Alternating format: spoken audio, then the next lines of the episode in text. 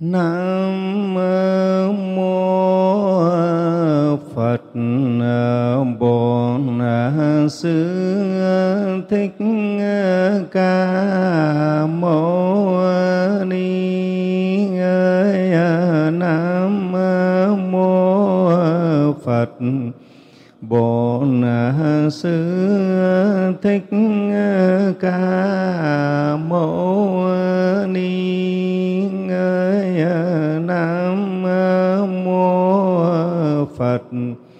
bổn sư thích ca mâu ni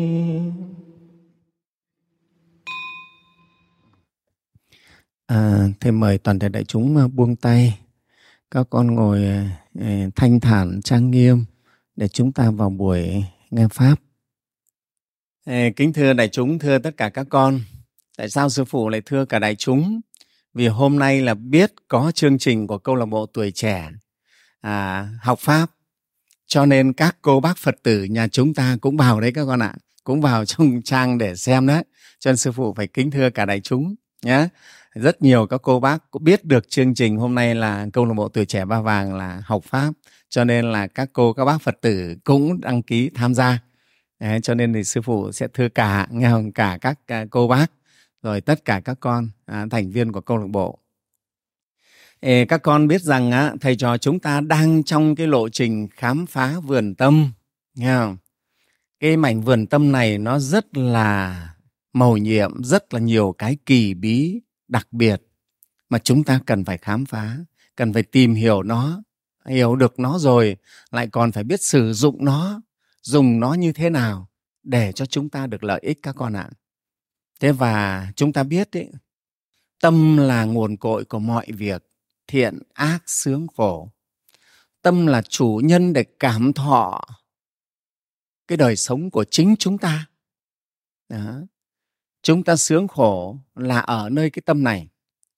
Muôn pháp đều quy về tâm cho nên đức phật mới dạy tâm như họa sĩ khéo à, vẽ thế giới muôn màu cảnh ngũ ấm thế gian không pháp nào chẳng tạo. Trong kinh hoa nghiêm đức phật dạy đấy tâm như là họa sĩ khéo. Tâm nó như một ông họa sĩ rất là khéo rất là tài ba. Và nó vẽ thế giới ra muôn màu. Đấy, vẽ thế giới muôn màu. Cảnh ngũ ấm thế gian. Cái cảnh thế gian này gọi là cảnh ngũ ấm các con ạ. À. không pháp nào mà tâm nó chẳng tạo. Như vậy cái bài kệ này để nói là tâm là chủ của tất cả muôn pháp cho nên học về tâm tìm hiểu về tâm khám phá cái vườn tâm là cái việc làm rất quan trọng rất thiết thực các con ạ. À. sư phụ cùng với các con ấy, đi vào cái lộ trình này là cái lộ trình rất thiết thực đấy. Không có xa vời nó thực tế và lợi ích cho mình luôn các con ạ nhé cho nên khám phá tâm mình thì sẽ hiểu được muôn việc. Chính đức phật của chúng ta là người đã khám phá được cái tâm này. Ngài đã thấy được tận cội nguồn gốc khác của nó, thấy được bản thể của nó. Và chính ngài đã chỉ dạy lại cho chúng ta vào cái phương pháp, cái cách thức để khám phá cái cái vườn tâm này. Rồi lại dạy chúng ta cách để sử dụng cái mảnh vườn tâm này như thế nào. Đó, thì tất cả những lời đức phật dạy các con ạ, chính là phương pháp để khám phá mảnh vườn tâm này.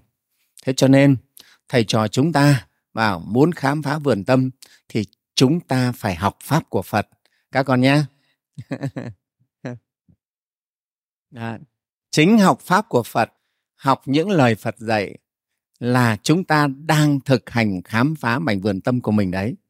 Thế thì à, Kính thưa đại chúng, thưa tất cả các con, hôm nay sư phụ sẽ giảng cho đại chúng, giảng cho các con nghe một cái bài kinh rất là căn bản của những cái người sơ cơ tu học Phật pháp.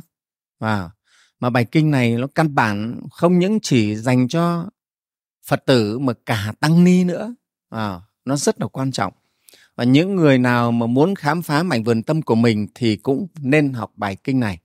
Đó bài kinh này có cái tựa đề cái tên của nó là kinh bát đại nhân giác à, kinh bát đại nhân giác mà trong quyển chư kinh nhật tụng của chùa mình đó sư phụ có cho in bài này. Và hầu hết trong các khóa tụng của chùa chúng ta đều có bài kinh bát đại nhân giác này. Ừ. bài kinh này còn có cái tên gọi gọi tắt là kinh tám điều. Nghe không? À, hay còn dịch dịch ra là kinh tám điều giác ngộ của bậc đại nhân. Bài kinh này gọi là bài kinh rất căn bản rất quan trọng đối với những người sơ cơ mới tìm hiểu về đạo phật. Và kể cả tăng ni à, đều phải học. Đó. Kinh bát đại nhân giác ấy, là một cái bài kinh rất là ngắn gọn không có dài các con ạ. Nó chỉ có mấy trăm mấy trăm từ thôi. Nhưng mà nội dung thì lại bao quát hầu hết toàn bộ tư tưởng căn bản chủ yếu của Phật giáo. Đấy tức là cái mảnh vườn tâm của chúng ta nó được khái quát ở trong cái bài kinh này. Đấy, rất là rất là là đầy đủ ở trong bài kinh này. Thứ nữa cái bài kinh này ấy, văn kinh dịch ra rất là trong sáng gãy gọn rất dễ đi vào lòng người rất dễ học thuộc. Cái bài kinh bát đại nhân giác này này sư phụ đã học thuộc nó từ khi mà sư phụ mới có mười mấy tuổi thôi đó. 12, 13 tuổi sư phụ ra chùa quê đó. Thế là cụ sư cụ chùa quê mới cho sư phụ xem cái bài kinh này. Sư phụ đọc và thấy hay quá lúc ấy cũng chưa hiểu nhiều nhưng mà thấy nó hay quá thì sư phụ học thuộc luôn học thuộc xong rồi sư phụ lại nghiền ngẫm rồi lại nghĩ ra cách để giảng cho các cụ nghe. Đấy từ lúc sư phụ ấy có mười mấy tuổi đấy là sư phụ đã học và học thuộc bài kinh này và giảng cái bài kinh này cho cho các cụ già ở làng nghe rồi đó đó cái bài kinh này rất hay.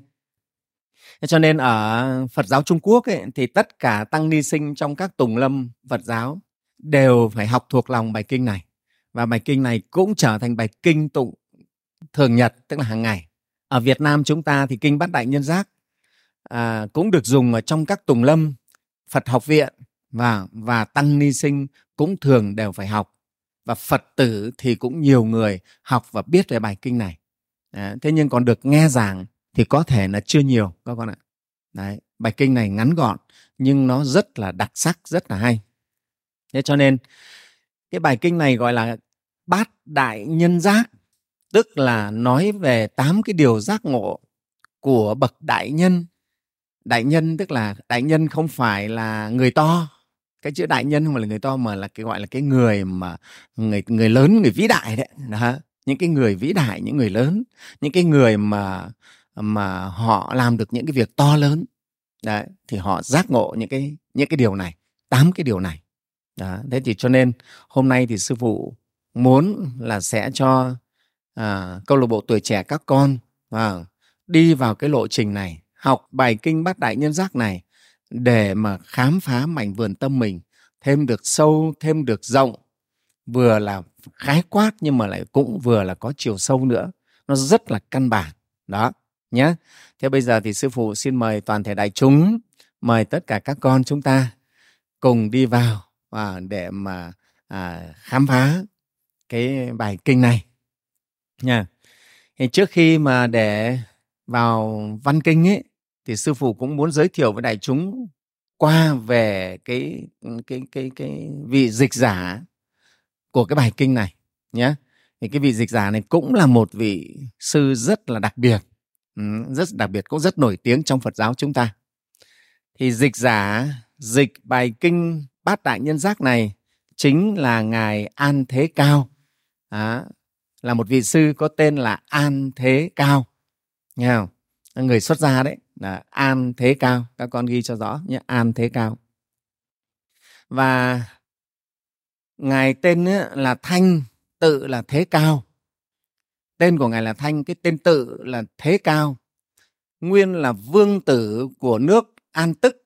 Nước An Tức, nó là một cái nước cổ thuộc cái vùng đất Ba Tư đất Ba Tư bây giờ gọi là cái đất nước Iran đấy con ạ. Ở phía tây bắc Ấn Độ. Đó, Ba Tư. Các con nghe cái từ Ba Tư ông công chúa Ba Tư. Nghe không? những câu chuyện à, cổ tích của mình cũng hay nói đến cái đất nước Ba Tư này. Nghe không? công chúa Ba Tư. Đấy, thế thì Ba Tư chính là đất nước Iran bây giờ đấy, đó. đấy. nhưng ngày xưa thì người ta gọi là cái từ Ba Tư dân tộc. Cái có dân tộc Ba Tư. Ừ. thế thì ngài An Thế Cao là vương tử của cái nước An Tức nhé à, thuộc cái vùng đất Ba Tư. Bây giờ là cái vùng đất của nước Iran bây giờ. Vì lịch sử thời gian nó thay đổi cho nên là địa lý rồi lãnh thổ quốc gia nó cũng thay đổi các con ạ. Ngài họ của ngài lấy theo tên của nước nên mới có các cái tên như là an thanh an hầu an thế cao. Cái nước này là nước an tức. Cho nên là họ của ngài là ngài lấy chữ an. Đấy. và tên tự là thế cao cho nên gọi là an thế cao. Đấy, các con nhớ. Ừ, nhớ an thế cao. Thế ngài không có cái chữ thích các con hiểu không? Không giống như sư phụ là thích chúc thái minh hay là thích chúc uh, uh, bảo đức hay thích chúc bảo trí không có. À, mà ngài lại dùng cái tên là an thế cao thôi. Thế thì các con biết cái cái chữ thích này là cũng mãi sau này. Vào phật giáo mới có mới xuất hiện cái chữ thích đưa vào tên của những người xuất gia là chúng ta là theo học theo cái phật giáo của trung quốc. Đó mà xuất phát từ ngài đạo an. Đó, ngài ờ, thiền sư đạo an. Rồi ngài đưa cái chữ thích vào. Vì ngài nói là người xuất gia là đệ tử của đức phật thích ca. Thì phải lấy dòng họ của đức phật thích ca à, đổi cái họ cũ của mình đi. Thế cho nên từ đó từ cái đời của ngài ngài đạo an cho nên tăng ni của trung quốc á, là họ lấy thêm chữ thích vào cái cái pháp danh của mình. Đó thế và sau đó thì phật giáo việt nam chúng ta cũng học theo cái truyền thống này. Cho nên tăng ni nhất là phật giáo của bắc tông chúng ta đấy thì là đều có đệm thêm chữ thích vào. Thế còn từ nguyên bản từ xưa từ thời đức phật thì người xuất gia để nguyên tên mình. Hầu hết là nguyên tên. Đấy, giống như là các con thấy ngài xá lợi phất ngài mục kiều liên à, đều là tên của các ngài đấy nghe không? ngài an an đó ngài la hầu la đều là nguyên tên ngài chứ không có cái chữ thích. À, cái chữ thích là sau này nhé đây sư sư phụ nói qua một chút để các con hiểu tại sao là là sư mà lại không có chữ thích. An thế cao thôi chỉ có một cái tên là an thế cao thôi. Đó. Giờ các con cùng nghe qua về cái tiểu sử của ngài an thế cao một chút. Thuở nhỏ an thế cao có tiếng là hiếu thảo lại thêm rất là thông tuệ có trí cầu học các sách vở ở nước ngoài thiên văn địa lý y học vân vân thầy đều tinh thông. Tức là ngài rất giỏi các con ạ. À, gọi là trên thông thiên văn dưới tường địa lý đó. Đặc biệt về phương diện ngôn ngữ ngài thông thạo hơn 30 sinh ngữ. Giỏi 30 ngoại ngữ con không? Có giỏi không? Một một ông mà mà mà thái tử mà học giỏi đến như vậy đấy con ạ. Đấy, thông thạo 30 cái ngoại ngữ. Cho đến ngài nghe hiểu được cả tiếng chim thú, nghe tiếng chim kêu và tiếng thú kêu mà ngài hiểu được nó muốn cái gì. Con thấy cái này cái năng lực có đặc biệt không? Rất là đặc biệt, đúng không? Ừ. Thế thì ở đây thì có thể là có bạn nói là ừ, làm sao lại có chuyện nghe hiểu được tiếng của con vật? Ở đây sư phụ nói là các con nếu nuôi con vật ở nhà mình ấy, nếu mà mình thân thiết với nó con ạ thì nhiều khi nó kêu là mình biết nó kêu cái gì. Và ví dụ nghe con lợn nó kêu mình có thể biết là nó đòi ăn hay là nó đòi cái gì, nghe không? Nghe con chó, con mèo nó kêu mình có thể biết được. Thế thì ở đây cũng thế, ngài là một cái người rất là đặc biệt. Cho nên khi ngài nghe tiếng chim, tiếng thú nó kêu mà ngài hiểu được nó nói và nó muốn cái gì, đấy là cái người đặc biệt. Đấy cũng phải nói con người có một cái cái trí tuệ rất đặc biệt. Có một hôm ngài an thế cao cùng với các bạn đang đi trên đường bỗng gặp một đàn chim én díu dít. liền ngài liền nói chúng bảo nhau sắp có người đem thức ăn đến đấy. Một lát sau quả nhiên là như vậy. Mọi người ai cũng lấy làm kinh dị. Tiếng tăm của ngài vì thế mà sớm đã lừng lẫy khắp nơi. À, ngài đi chơi với các bạn đang trên đường đi thì nhìn thấy thấy một đàn chim én nó díu dít nó bay tới thì ngài nghe cái tiếng nó ríu rít với nhau đó mà ngài biết được rằng nó nói rằng sắp có người mang thức ăn tới. Thế quả nhiên một lúc sau thì có người mang thức ăn tới thật. À, thế và và tất cả mọi người lúc ấy là kinh ngạc và thấy là ngài nói quá chuẩn luôn nghe không? An thế cao tuy ở nhà mà lại giữ gìn giới pháp vô cùng nghiêm tịnh. Ngài tuy ở ngôi là vương tử nhưng mà lại giữ gìn giới pháp tức là ngài cũng đã học về phật pháp. Thì các con biết thời đó, vào, thì phật pháp cũng đã lan tỏa rồi, lan tỏa rộng rãi rồi nhé cho nên ở cái đất nước ba tư đó, cũng là là có ảnh hưởng của phật pháp. Sau khi vua cha của ngài mất, ngài lên nối ngôi. Đấy, ngài là thái tử được lên nối ngôi. Song do thấu đáo về lẽ vô thường, nên đã sớm xem vinh hoa phú quý như bèo bọt, mây nổi khi mãn tang của cha xong an thế cao liền nhường ngôi cho người chú còn mình xin xuất gia du phương học đạo. Đấy, tức là ngài rất là am hiểu phật pháp thấu lẽ vô thường. Cho nên khi ngài lên làm vua à, có mấy năm thôi à, sau đó thì à, ngài đã nhường ngôi lại cho người chú của mình tức là em ruột của bố ngài đó, để ngài đi xuất gia. Tức ngài không ham vương vị con ạ. Cái người là không tham. Người đã hiểu đạo lý rồi giác ngộ sự thật cuộc đời rồi thì người ta không có tham nữa. Đó. Và ngài đi xuất gia. Với tài đức sẵn có chẳng bao lâu ngài đã thông đạt tam tạng kinh điển. Sở trường của ngài là giỏi về a tỳ đàm và thiền quán đến mức cao diệu. Ngài rất là giỏi về a tỳ đàm. A tỳ đàm tức gọi là về luận tạng đấy về cái tạng luận đấy, luận pháp đấy. Ờ, triết luận triết lý của phật giáo ngài rất là giỏi. Phật pháp chúng ta có ba cái tạng tạng kinh tạng luật và tạng luận. Tạng luận gọi là a tỳ đàm à, Pali người ta gọi là a tỳ đạt ma đấy à, thế, thế thì cái tạng này là cái tạng mà rất đặc biệt à, rất đặc biệt. Triết lý luận lý về phật pháp. Đấy, ai muốn mở mang Phật pháp thì cũng nên tìm đọc những cái tạng luận này. Đó ngài thông đạt hết và đặc biệt nhất là ngài tu tập thiền quán đạt đến mức cao diệu sau đó, an thế cao đi qua các nước tây vực để hoàng hóa tây vực ở đây gọi tây vực tức là những cái nước phía phía tây của trung quốc, người ta gọi là tây vực tây vực hay là tây vực đấy ừ. để hoàng pháp, vào niên hiệu Kiến Hòa thứ hai đời Đông Hán Hoàng đế năm 148 sau Tây Lịch. Ngài đến Lạc Dương, Lạc Dương tức là bây giờ nó thuộc cái tỉnh Hà Nam ở Trung Quốc đấy. Với sức thông tuệ nghe một biết nghìn, nghe một mà biết cả nghìn. Ngài ở đây chẳng bao lâu đã thông thạo tiếng Hoa và tham gia công tác dịch thuật hơn 20 năm. Đó, Ngài ở đây một thời gian là Ngài đã học thông thạo cái tiếng Hoa, tiếng Trung Quốc đấy. Và ở đó để Ngài làm công tác dịch thuật. Đây là thời kỳ đầu của Phật giáo Trung Quốc. Thuật ngữ Phật giáo còn chưa phong phú, ít có người thông thạo cả hai thứ tiếng, Phạn và tiếng Hoa, nên việc dịch thuật rất khó khăn và khó tránh khỏi lầm lẫn. Ngài lại rất là giỏi, phải không? Như các con biết ấy, theo như các nhà nghiên cứu lịch sử thì Phật giáo đến Việt Nam chúng ta còn trước cả Trung Quốc các con ạ. Đó, trước Trung Quốc, Đó, chứ không phải là Phật giáo Trung Quốc có trước Việt Nam đâu. À, các nhà truyền giáo, người ta đi đường biển, người ta đến Việt Nam mình trước. Sau đó từ Việt Nam mình mới lại truyền Phật Pháp sang Trung Quốc đấy. Chứ không phải là là Trung Quốc có Phật giáo trước chúng ta đâu. Đó.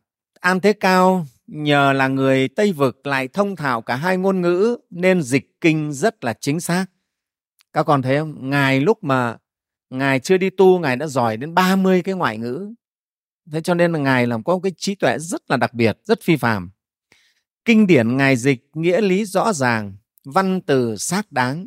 Lời không hoa mỹ mà văn chất lại chẳng quê mùa chút nào. Lời nó không có hoa mỹ bóng bẩy, nhưng mà văn vẻ lại rất là tuyệt vời. Đã bao giờ các con à, học vào cái bài nội dung của văn kinh ấy, con sẽ thấy câu từ nó rất là hay. Hay lắm các con ạ. Giống như cái bài hịch tướng sĩ. Là hay lắm của chúng ta đấy. Ừ độc giả đọc văn ai cũng say mê không biết chán. Ngài được đánh giá là vị đứng đầu trong các nhà dịch thuật thời đó, là một trong những vị mở đường đặt nền móng cho phật giáo trung quốc. Những kinh ngài dịch như là an ban thủ ý, ấm trì nhập, a tỳ đàm, ngũ pháp tứ tứ đế, thập nhị nhân duyên, chuyển pháp luân, bát chính đạo, vân vân. Rất nhiều bộ kinh được ngài dịch. Trong đó có bài kinh bát đại nhân giác mà chúng ta sắp học tới đây. Khoảng 34 bộ và 40 quyển. Đó, đây là theo sách tam tạng ký người ta ghi chép lại. An thế cao là người thông đạt sự lý biết rõ nghiệp duyên tiền kiếp của mình. Sự tích thần dị về đời Ngài thật không ai lường nổi. ngài là cái người tu hành và ngài đã biết rõ được cái nghiệp duyên từ tiền kiếp của mình đấy các con ạ. À, nếu chúng ta mà thực tập phật pháp tu tập tinh chuyên đến khi mà thấu đạt thì chúng ta có thể biết được cả tiền kiếp của chúng ta. Thì an thế cao là cái người mà đã thấu đạt và biết được rõ nghiệp duyên từ tiền kiếp của mình.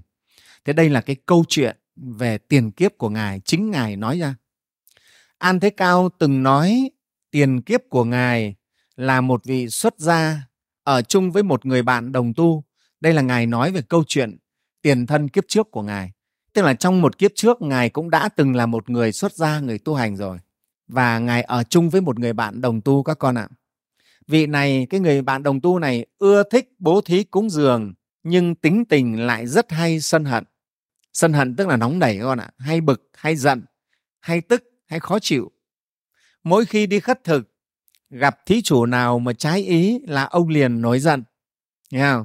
Cái ông bạn ông bạn đồng tu này này ôm bát đi khất thực mà gặp vị thí chủ nào mà trái ý mình. Người ta cúng dường sớt bát nhưng mà người ta lỡ nói cái gì đấy hay là một cái gì đấy không vừa ý mình là ông nổi giận đùng đùng luôn. An thế cao nhiều lần khuyên bảo ông bạn nhưng ông ta vẫn không ăn năn cải đổi. Đó như vậy là cái ông bạn này tu chưa tốt nghe không? Như thế hơn 20 năm một hôm ngài từ biệt người bạn ấy ra đi và nói rằng ở với nhau đến 20 năm con ạ à, rất là tốt đấy chứ và hai người bạn thế.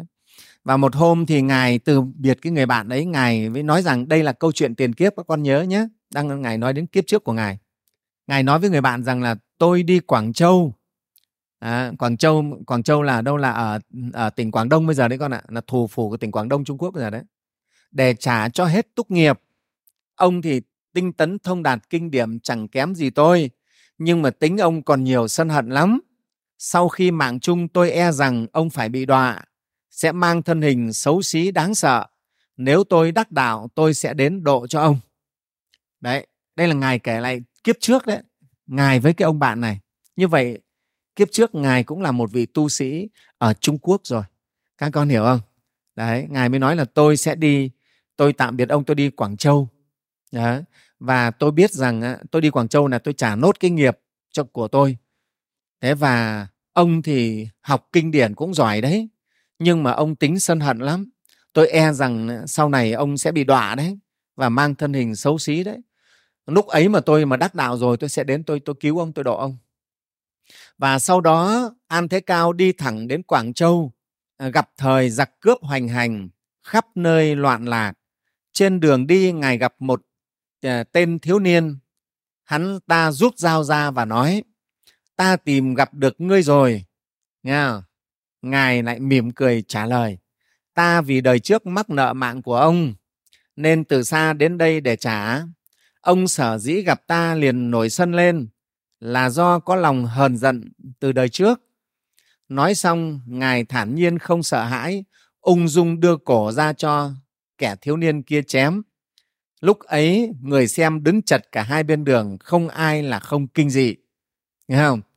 Ngài nói với ông bạn đồng tu là tôi phải đi để tôi trả nốt cái nghiệp nợ đây. Tôi đi quảng châu để tôi trả nốt cái nghiệp nợ. Thế còn ông thì ông sân hận thế này, tôi rất lo là ông chết, ông sẽ đọa rất là xấu xí. Nhưng mà nếu mà tôi có đủ duyên, tôi đắc đạo, tôi sẽ độ cho ông. Thế và sau đó hai người bạn chia tay nhau. Thì ngài đi thẳng đến quảng châu và đến quảng châu thì gặp một cái một cái anh chàng thiếu niên này. Anh cầm một con dao, các con ạ. Thế và khi gặp gặp ngài một cái thì cái cậu thiếu niên này nói là ta tìm gặp được ngươi rồi. Các con thấy không chưa hề biết nhau. À, mà nhìn thấy nhau là đã muốn giết nhau rồi. Các con thấy không? Chân cậu thiếu niên có nói ta đã tìm gặp được ngươi rồi. Các con thấy không?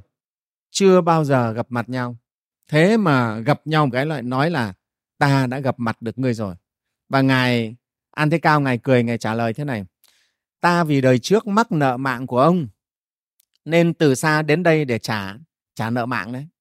Ông sở dĩ gặp ta mà nổi sân hận lên như thế này là do có lòng hờn giận từ kiếp trước. Đó. Thế là ở đây để các con thấy một cái câu chuyện nhân quả. Ở đời này tại sao có người mình gặp là mình rất là khó chịu.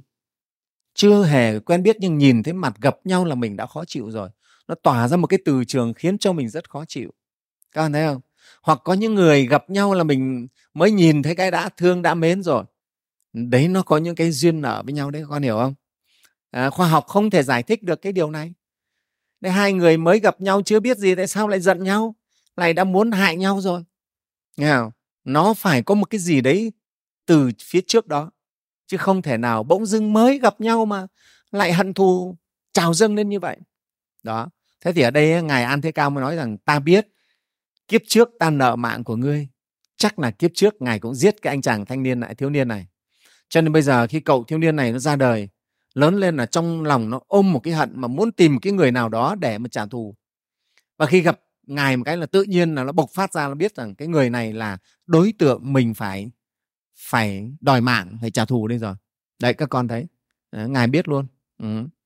thế và vì ngài biết đây là ngài phải trả nghiệp cho nên ngài không có sợ gì. Ngài không sợ hãi và ung dung đưa cổ ra cho cái vị thiếu niên kia nó chém lúc ấy người xem đứng chật cả hai bên đường, không ai mà không kinh dị. Đây là câu chuyện ngài kể lại cho đại chúng nghe. Ngài an thế cao, ngài kể lại đấy, kiếp trước của tôi là như vậy đấy. Tôi bị cậu thiếu niên ấy nó chém chết đấy. Tôi biết, tôi đến tôi trả nợ đấy. Ừ. sau đó, thần thức của an thế cao, thác sinh làm vương tử nước an tức chính là an thế cao bây giờ. Sau khi mà bị cậu thiếu niên đấy chém chết, thì thần thức tức là thần hồn đó của ngài tái sinh vào thai của hoàng hậu vợ vua nước an tức. Tức là sinh ra làm hoàng tử và chính là an thế cao hiện nay. Đấy các con ạ. Đó. Như vậy chúng ta thấy nó nó rất là đặc biệt. À, ngài tu và ngài trả được cái nghiệp của ngài. Trả xong rồi thì ngài hưởng cái phước ngài sinh làm con vua. Đấy. Sau khi mà sinh ra kiếp này làm an thế cao thì với cái tài năng như vậy đấy con ạ tại sao mà ngài sinh ra ngài lại thông tuệ giỏi giang như vậy? Biết được 30 sinh ngữ và nghe hiểu được tiếng chim thú vì kiếp trước ngài đã tu rồi. Đó, các con thấy không? Cho nên cái người mà kiếp trước có tu tập rồi thì kiếp sau cái chỗ tái sinh của người ta thường bao giờ cũng cao đẹp, các con ạ. Cao quý, cao sang, tốt đẹp. Nếu kiếp trước có tu tập rồi. Đấy, đây ngài kể lại. Ngài là một người chứng đắc cho nên ngài kể lại câu chuyện chính ngài. Đấy. thế thì ngài nói sau khi đi du hóa trung quốc, việc dịch kinh hoàng pháp đã xong, gặp loạn mạc quan lạc thời hán linh đế, ngài bèn chấn tích đến giang nam, nói rằng, tôi sẽ đến giang nam để độ người bạn đồng tu kiếp trước. Đó, bây giờ là, bây giờ ngài nói câu chuyện hiện nay, trong đời này của ngài nhé, không phải câu chuyện kiếp trước nữa. Bây giờ là câu chuyện hiện tại. Ngài nói rằng tôi bây giờ sẽ đi đến giang nam, tôi để mà độ cho cái người bạn đồng tu kiếp trước. Chính cái người bạn mà hay sân giận đấy khi mà ngài đi thì thuyền đi đến cái hồ cung đình. Nơi đây có một cái miếu thờ thần nổi tiếng là linh thiêng. Các thương khách đi ngang qua miếu, nếu ghé lại cúng lễ thì đi đường sẽ xuôi buồm thuận gió. Cái miếu này rất thiêng các bạn ạ. Nếu mà thuyền đi qua mà ai biết ghé vào cái miếu này để cúng, để lễ, thì sau đó đi là rất xuôi buồm thuận gió. Trước đây từng có người đến cái miếu này chặt trộm một số cây trúc trồng ở quanh miếu, rồi cho lên thuyền chở đi. Nhưng thuyền đi được một đỗi thì liền bị lật chìm. Trúc liền trôi trở lại nơi cũ, nơi miếu cũ. Từ đó, các thuyền nhân đều kinh sợ, không ai dám động phạm đến cái miếu này. Tức là cái miếu này rất thiêng. Có một cái cái đoàn thuyền họ đến cái miếu này. Ở trong cái thuyền này thì có cái ông lên, ông chặt trộm mấy cái cây trúc ở cái miếu này, chất lên thuyền mà đi được một đoạn là cái cả cái thuyền nó lật luôn. Lật xong rồi thì bao nhiêu cây trúc lại trôi về cái miếu đấy. Đấy đại chúng nghe thấy như vậy là cái miếu này rất là thiêng à, nếu mà như vậy thì đúng là thiêng thật. Ai cũng khiếp. Ừ. cho nên về sau là không ai dám phạm vào cái miếu này.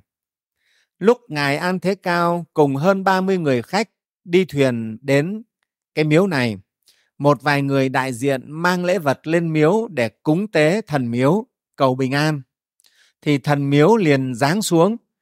À, bảo rằng khi mà đến lễ cái miếu này thì ông thần miếu ông giáng vào giáng xuống bảo rằng thì giáng xuống là giáng thế nào các con? À, giáng tức là có thể là ông ấy nhập vào hoặc là ông ấy gọi là gá cái cái thần thức mình vào một người nào đó ở trong cái đoàn người này đoàn thuyền này. Và lên tiếng nói rằng và như mình nói gọi là vong linh nó nhập vào người đấy thì cái vị thần này họ có thể dùng cái sức mạnh của họ để họ tác động vào một người nào đó ở trên cái thuyền này và nói lên. Đó. Thế thì ở đây ấy, thần miếu giáng xuống và bảo với rằng thế này trong thuyền này có sa môn xin mời lên đây. Mọi người đều kinh ngạc vội mời an thế cao lên trên miếu. Ngài an thế cao thì ngồi dưới thuyền ngài không đi lên miếu. À, vì các con biết thế này này người đã xuất gia người đã quy y phật và đã xuất gia thì không lễ lạy đền miếu phủ. Và tất cả những cái đó mình không được lễ, các con ạ. Vì sao? Đã quy y phật rồi thì không quy y trời thần quỷ vật.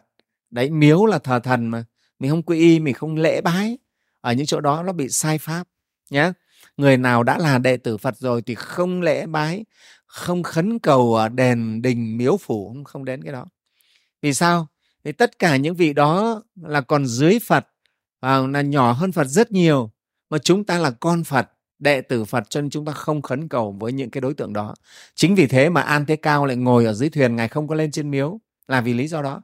Có mấy cái người khách kia người ta lên thôi. Thế nhưng mấy người khách này lên miếu thì ông thần ông nhập vào. Ông phán rằng là ở dưới thuyền này có sa môn, tức là có người tu hành. Hãy gọi người đó lên đây. Nghe không? Thế là một người là lật đật xuống thuyền, mời ngài lên đấy, thế ngài lên thì sao? An thế cao bước vào miếu, thần miếu liền bảo thuở xưa, tôi cùng với ngài xuất gia học đạo. Tôi thích bố thí, nhưng tính lại hay sân hận. À hóa ra chính là ông bạn xưa. Nên phải bị đọa làm thần giữ miếu ở cái hồ cung đình này, cai quản chu vi cả nghìn dặm. Tôi nhờ phước bố thí, nên tài vật dồi dào. Song do sân hận nên phải đọa làm thần giữ miếu. Nghe không?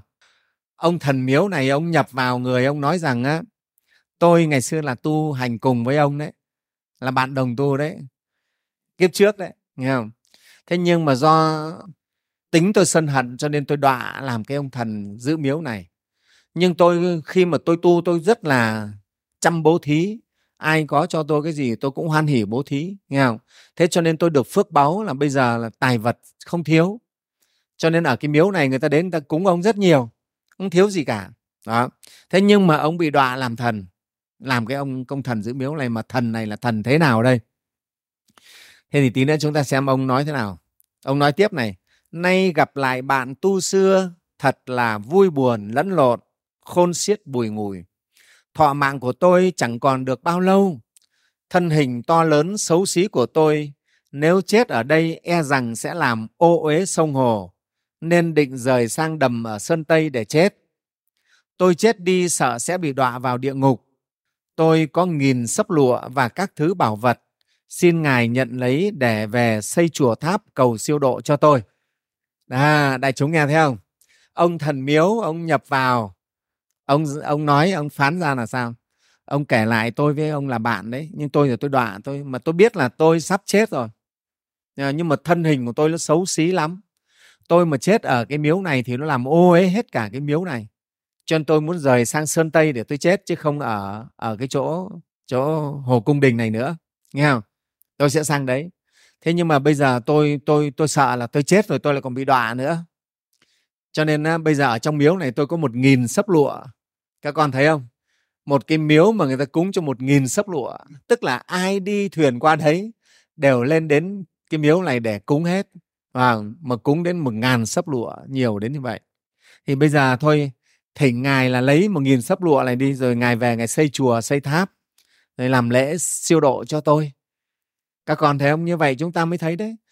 Quỷ thần vong linh mà họ còn biết nhờ người á, làm phước cúng dường cho họ.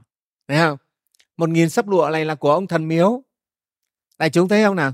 Mọi người đến đấy bảo cúng chắp tay khấn vái xì sụp thôi con có sấp lụa con có à, phẩm bánh này con cúng ngài. Thế là của ông thần miếu rồi. Đúng không? Đã, giống như sư phụ vẫn giảng đấy phật tử mình đi mua lễ lên chùa lễ phật. Con bạch phật là con xin cúng phật. Nải chuối thế đây đã cúng phật thì là của phật rồi. Nghe không? Thế nhưng mà cúng phật xong thì tí nữa con lại bê về thế là như vậy là ăn trộm của phật mất rồi thế ở đây ông thần miếu cũng vậy, đã cúng cho ông rồi, là của ông ấy. Vì sao mọi người không dám bê về vì mọi người sợ cúng cho ông? Vì ông rất là thiêng. Nha, mà cúng mà lấy về tí nữa đi, thuyền này bị lật thuyền là chết, cho nên là cúng xong để nguyên ở cái miếu đấy. Cho nên là của ông hết á.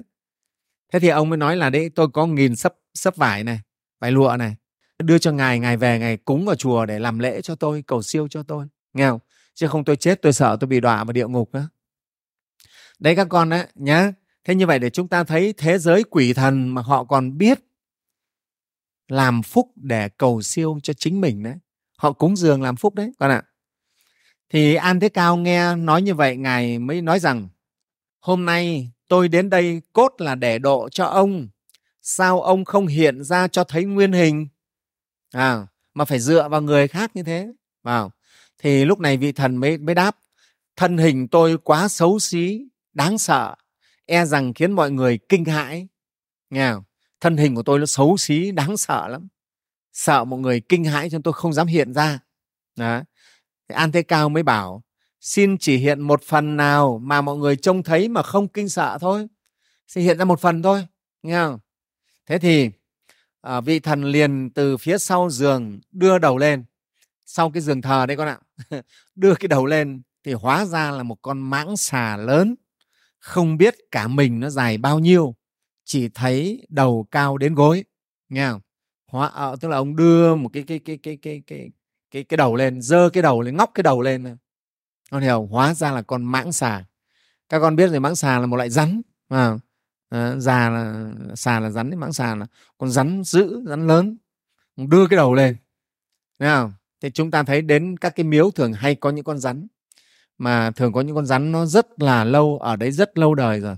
Đấy, cho nên người ta gọi là rắn thần. Nó canh giữ cái miếu đấy nhé những cái câu chuyện về rắn ở miếu rất nhiều các con ạ. Đó. Thế thì hóa ra là cái ông thần này chính là một con mãng xà. À, con mãng xà thì ông nhô cái đầu lên. Thì lúc ấy mọi người người nhìn thấy là cũng đã hết vía rồi nghe không ngài an thế cao liền đọc vài biến kinh tiếng phạn cho thần miếu nghe nghe xong mãng xà buồn bã rơi lệ và ẩn thân ẩn mất nhìn biến mất. Ừ. sau đó an thế cao thu dọn lụa là và đồ vật ở trong miếu rồi mang xuống thuyền ra đi. Như vậy là ngài thực hiện cái lời đề nghị của thần miếu. Ngài nhặt hết tất cả lụa là các cái đồ vật ở trong miếu ấy mang xuống thuyền. À, chứ không để đấy vì để cái miếu có làm gì đâu. Ai dám dùng đâu rồi nó hỏng đi mất thuyền rong buồm rời bến thì lúc khi mà đi rời bến thì con mãng xà nó leo lên trên núi nhìn theo đến hút tầm mắt. À, đại chúng thấy gớm không? Cho nên chúng ta thấy rắn nhá nó là cái loại cũng rất là là là linh. Ở đây sư phụ kể để chúng nghe cái câu chuyện có con một cái cô phật tử này. Không biết nó đi bắt rắn về ăn con rắn sau thì ngay đêm hôm đó là cậu ấy bị chết luôn. Đấy tức là toàn thân nó sưng phồng hết cả lên bắt được con rắn ăn thịt con rắn xong sau ngay đêm hôm đó là toàn thân nó sưng hết cả lên. Và đưa đi bệnh viện không kịp cứu và và cậu ấy chết luôn. Đấy chúng ta thấy nó báo oán đấy chứ không phải chuyện thường đâu. Rồi này chúng nghe câu chuyện uh, vụ án lệ chi viên của Nguyễn Trãi à, đấy cũng là câu từ câu chuyện có cái tích là giết rắn à, mà rồi bị nó báo oán đấy nha. Đó. Thì sau đó an thế cao đi lên thuyền đi và đi đến dự trương ngài đem những đồ vật của thần miếu dùng vào việc xây cất chùa đông tự. Ngài mang hết tất cả những cái đồ ở trên uh, của miếu đấy của miếu thần đấy mang hết về để xây cái chùa đông tự làm phúc cho thần miếu. Lúc an thế cao đi rồi thì mãng xà liền bỏ mạng. Tối đến mọi người nhìn thấy có một thiếu niên quỳ trước an thế cao nhận lời chú nguyện giây lát sau bỗng nhiên không thấy đâu nữa. An thế cao với nói với những người ở trung thuyền rằng, thiếu niên đó chính là vị thần ở ngôi miếu tại hồ cung đình, nay đã được thoát thân mãng xà. Từ đó cái miếu hết linh thiêng. Sau này người ta thấy có một con mãng xà rất lớn, chết ở đầm sơn tây, đầu và đuôi dài đến gần một dặm. Các bạn thấy không? Đầu và đuôi nó dài đến gần một dặm cái dặm ngày xưa thì không biết là bao nhiêu mà chắc cũng khoảng độ mấy trăm mét đấy. Cái dặm thì nó có nhiều dặm đó con ạ. Dặm anh, dặm mỹ, vào nhiều thứ dặm lắm. Dặm mỹ nó là một phẩy mấy, một phẩy sáu km đấy. Nhưng mà cái dặm ngày xưa thì chắc là nó chỉ là vài trăm mét bây giờ thôi. Thế mà cái con con mãng xà này này, thân nó dài đến đến gần một dặm thì con biết. Người ta thấy ở cái đầm sơn tây nó không chết ở ở chỗ hồ cung đình, mà nó sang đầm sơn tây nó chết và mà cái thân của nó dài đến cả gần một dặm. Nơi đây nay trở thành làng xà thôn ở huyện tầm dương. À, người ta lấy luôn cái tên của con rắn này là xà thôn. À, đấy có tên ở huyện ở, ở huyện tầm dương. Sau đó an thế cao lại đi quảng châu tìm đến nhà vị thiếu niên đời trước đã giết mình. Vị thiếu niên kia nay vẫn còn sống nhưng đã trở thành một ông lão già râu tóc bạc. Yeah các con nhớ câu chuyện thấy hay không?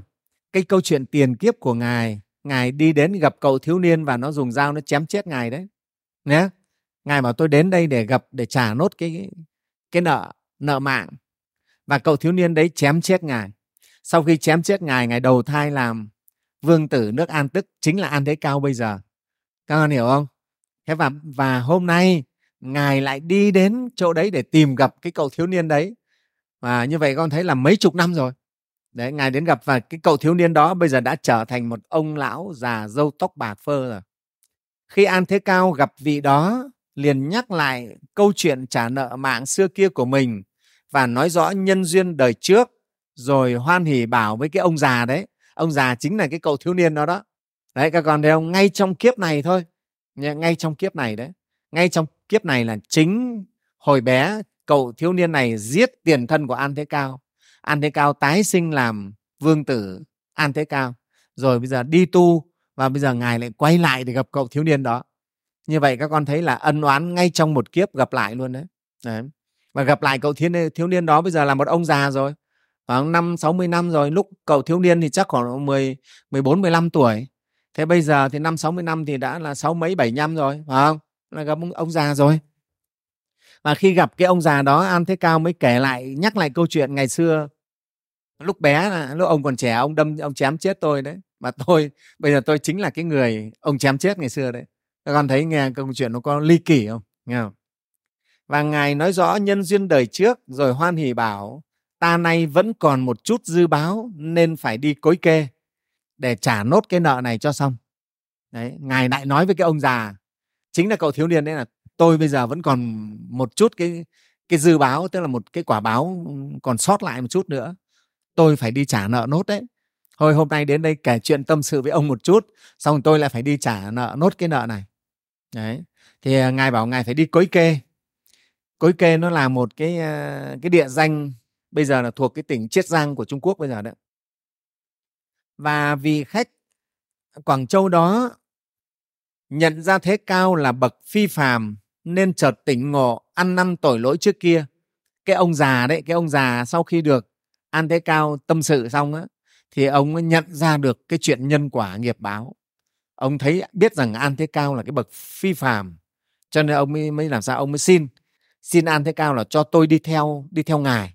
Cái ông già đấy đó cái ông già mà ngày xưa là lúc bé là cậu thiếu niên mà mà chém chết ngài đấy nhé thì ông già đấy bây giờ thôi bây giờ thì ngài cho cho tôi đi theo ngài với đi.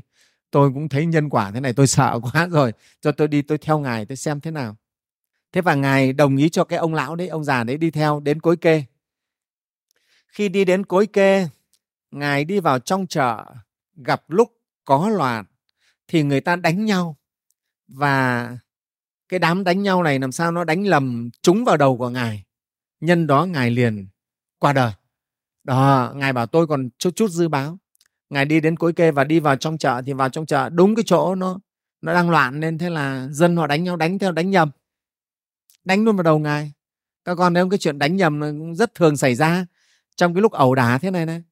Thế, thế là ngài đi vào thế nào mà nó phang vào đầu ngài. Thế là ngài bỏ mạng. Đấy. Thế thì cái ông già mà đi theo đấy là cái người chứng kiến. À, cho nên ông, ông được ngài dặn trước rồi tôi đi là tôi để trả nợ nốt cái mạng nốt cái nợ mạng đấy. Ngài đã báo trước cho nói trước với ông ở nhà rồi ừ. cho nên ấy, cái ông già này hai lần chứng kiến cái việc trả quả báo của ngài nên vô cùng tin sợ nhân quả tinh tấn tu tập và chính ông kể lại đầu đuôi câu chuyện này cho mọi người được nghe. Đấy, chính ông ấy là người mà chứng kiến cái sự trả nghiệp của ngài. Và đấy hồi trẻ ông là cái người giết ngài à, và khi ngài tái sinh trở lại làm an thế cao à, và ngài đắc đạo rồi ngài quay lại ngài lại kể cho ông nghe. Và ngài nói rằng tôi đi tôi trả nốt cái nợ còn dư sót. À, và ông theo ngài đúng đến cái chợ đấy là ngài bị người ta đánh nhầm và đánh chết luôn. Và như vậy là ông mới tỉnh ra đúng là nhân quả thật rồi không thể sai được. Và từ đó ông vô cùng tin sâu nhân quả. Và ông rất là tinh tấn tu tập và chính ông là người kể lại những câu chuyện này cho mọi người các con ạ. Đó. Và tất cả mọi người khi biết được chuyện này thì ai cũng thế, vô cùng thương tiếc ngài. Rồi sau đó thì làm cái lễ, tang lễ cho ngài. Đó. Thì đấy là cái sơ lược về cái cái tiểu sử của ngài an thế cao. Cái vị dịch giả nổi tiếng và và chính ngài dịch ra cái bài kinh bát đại nhân giác này cho chúng ta. Con người rất là phi phàm, rất đặc biệt thì các con thấy trong Phật giáo chúng ta có rất nhiều những câu chuyện rất đặc biệt, nghe không? những câu chuyện các ngài biết về tiền kiếp của mình, thấy rõ nhân và quả. Thế cho nên các con thấy nhé đây là qua lược sử của ngài an thế cao. Các con hiểu được quả thật cái đời này của chúng ta này này. Cái đời hiện nay, chúng ta chịu ảnh hưởng của nghiệp báo tiền kiếp rất là lớn các con ạ. Đấy, sư phụ muốn nói để cho tất cả tuổi trẻ ba vàng nắm được cái mấu chốt này hiện đời này chúng ta chúng ta chịu ảnh hưởng nghiệp báo tiền kiếp rất là lớn. À, Ở đây sư phụ nói rất là lớn tức là không phải là tất cả nhưng rất là lớn. Đấy như ngài an thế cao vào ngay trong một cái kiếp mà ngài thấy trả như vậy đấy. À, lúc ờ, mà trước thì ngài trả bị người ta chém chém đầu. Và sau khi tái sinh trở lại làm người rồi tu đắc đạo rồi lại còn đi trả nốt cái nghiệp người ta đánh nhầm vào đầu vào mình nữa, chết. Thế cho nên chúng ta mới hiểu được nhân quả rất đáng sợ. Vậy cho nên chúng ta phải phải tinh tấn tu tập các gieo trồng các cái thiện nhân để chúng ta không phải trả những cái ác quả như vậy nữa. Đó. Đấy, một bậc thánh tăng như ngài an thế cao mà vẫn còn phải trả quả. Thế thì để các con hiểu nhé khi chúng ta trả quả nó như vậy đấy, ngài biết được ngài phải trả quả cho nên ngài không sợ. Ngài không không lo và ngài cũng không trách móc gì ai cả vì cái quả nó phải đến, mà đây gọi là định nghiệp phải trả, các con ạ. Cho nên ngài không trách móc. Thế chúng ta thì không biết được như ngài, nhưng chúng ta tin được rằng những cái gì mà nó xảy đến với chúng ta, mà bất khả kháng đối với chúng ta thì đấy chúng, chính là chúng ta đang trả nghiệp, các con ạ. Để chúng ta không buồn trách, không hờn giận, không oán trách ai cả. Các con hiểu chưa nào? Một người đệ tử học phật, hiểu được phật pháp thì phải phải nắm được cái điều này nhé để chúng ta không oán giận không hờn trách ai. Và chính đó để chúng ta cố gắng vươn lên. Đó. Thì trước khi vào kinh sư phụ là nói qua về cái ờ, tiểu sử của ngài an thế cao. Các con nhớ ngài an thế cao nhé. Một con người rất là giỏi một vị sư tăng rất là giỏi. À, một dịch giả rất nổi tiếng rất là lỗi lạc. Thế mà ngài vẫn trả cái nghiệp như vậy đó để chúng ta thấy Ờ, Phật pháp rất là là đặc biệt. Thế hôm nay thì ờ, thời gian nó cũng không còn nhiều, sư phụ sẽ chỉ giảng một chút về cái tựa đề của bài kinh thôi nhé. Thì bài kinh Bát Đại Nhân Giác này sau này sư phụ sẽ nói các bạn uh, uh, in ra hoặc là chuyển lên trên mạng để cho các con in ra để các con cùng theo dõi. Thì bài kinh Bát Đại Nhân Giác cái cái tựa đề sư phụ à, xin đọc cái phần chữ hán. Sư phụ sẽ nói cả phần âm hán cho các con nghe. Vì cái âm hán của nó rất là hay. Thế rồi sau đó phần dịch nghĩa. Rồi đến cái phần giảng giải của sư phụ nhé. Thì bài kinh thế này tựa đề của nó là phật thuyết bát đại nhân giác kinh. Nghe không? Phật thuyết bát đại nhân giác kinh. Đó, chữ hán thì bao giờ nó cũng ngược lại như vậy đấy. Phật thuyết bát đại nhân giác kinh không như tiếng việt chúng ta là kinh bát đại nhân giác mà đây là bát đại nhân giác kinh. Thế thì trước hết thì chúng ta biết phật là ai rồi nghe không? Là đức phật thích ca của chúng ta. Là người mà sáng lập ra phật giáo ở trên cái trái đất này nghe không? Đấy là bậc gọi là bậc khai à, mở ra đạo pháp đạo phật cho chúng ta là đức phật thích ca đấy. Phật thuyết bát đại nhân giác kinh thuyết tức là ngài giảng dạy bát là tám. Bát là tám nhé đại là to lớn. Nhân là người. Giác, tức là giác ngộ. Kinh, tức là là kinh điển. Thế thì ở đây á, có cái chữ kinh này ấy thì nếu mà kinh là cái chữ hán ấy, nó nghĩa là con đường đấy. Và nó cũng là cái sợi chỉ xuyên suốt mà nối tất cả các cái lại à, giống như cái vòng hoa con ạ cái vòng ờ, vòng hoa những bông hoa mà người ta lấy cái sợi chỉ người ta sâu những cái bông hoa lại cho nó không bay tả tới thành một cái vòng hoa thì cái sợi chỉ nó xuyên suốt đấy cũng gọi là kinh nhá cái chữ kinh là thế. Mà kinh nó cũng lại là cái con đường đấy cho nên người ta gọi là kinh lý vào thế ở đây ấy, nói đến cái chữ à, đại nhân thì đại nhân là ai? Đó đại nhân không phải là người to béo. Mà ở đây muốn nói đại nhân là những cái người mà đã giác ngộ là những cái người mà vĩ đại, có cái tâm lượng rộng lớn. Đó, cái trí nguyện rộng lớn, cứu đời, giúp người, nghe không? Đó. Thế thì ở đây á à, trong bài kinh này muốn nói đến các cái vị đại nhân, tức là các vị bồ tát, các vị mà mà mà thánh nhân và người ta giác ngộ tám cái điều này. Ờ, tám cái điều này họ giác ngộ và họ giác ngộ thì họ giác ngộ tám điều này họ cũng trở thành người lớn thành vị đại nhân. À, các con nhớ. À, giác ngộ tám điều này thì cũng trở thành đại nhân. Mà đã là đại nhân thì phải giác ngộ tám điều này. Các con hiểu chưa nào? Nếu ai giác ngộ được tám điều này thì trở thành bậc đại nhân. Thế mà đã là bậc đại nhân thì cũng phải giác ngộ tám cái điều này nhé thế thì ở đây chúng ta nói rằng à, đại nhân tức là các vị bồ tát nghe không? Có thể nói là các vị bồ tát. Thì bồ tát các con cũng nghe rất nhiều rồi như bồ tát quan âm bồ tát văn thù bồ tát phổ hiền. À, chùa chúng ta à, mấy kỳ trước có tu về hạnh của các bồ tát à, bồ tát à, văn thù bồ tát phổ hiền đó. Hay là bồ tát địa ta à, bồ tát đại thế chí Ờ, bồ tát dược vương dược thượng trong phật giáo thì có rất nhiều rất nhiều các vị bồ tát. Thế và để tu tập á, thì các con biết ấy, để đạt đến quả vị bồ tát ấy, là có đến 52 cái địa vị. Đấy 52 địa vị nhé 52 địa vị thì trong kinh lăng nghiêm đấy có nói đến 52 cái quả vị từ thập uh, tín thập trụ vân vân cho đến cuối cùng là đến thập địa rồi đẳng giác và diệu giác mỗi một cái quả vị đấy là có 10 và đến đẳng giác diệu giác cộng với đẳng giác diệu giác là thành 52 52 quả vị thì mới thành Phật. Tức là tu hết cái giai đoạn Bồ Tát đạo mới thành được Phật các con ạ. Nha. Đấy từ đầu tiên á, từ là thập tín đó, xong rồi tu dần lên tu dần lên. Đó, xong dần lên cho đến thập địa. Trên thập địa nữa rồi đến đẳng giác và diệu giác. Đó nhé thì lúc ấy là thành phật diệu giác tức là thành phật đấy.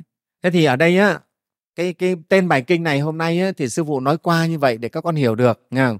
kinh bát đại nhân giác là bài kinh đức phật nói về tám điều giác ngộ của những cái bậc bồ tát của những cái bậc đại nhân cho nó dễ à, à, đại nhân tức là cái người mà vĩ đại người lớn. Đó thì chúng ta hiểu về cái tên đề mục của bài kinh này nhé thì bài hôm nay thì sư phụ xin ờ, dừng ở cái chỗ giải thích cái tên đề đề mục của kinh để các con nắm được.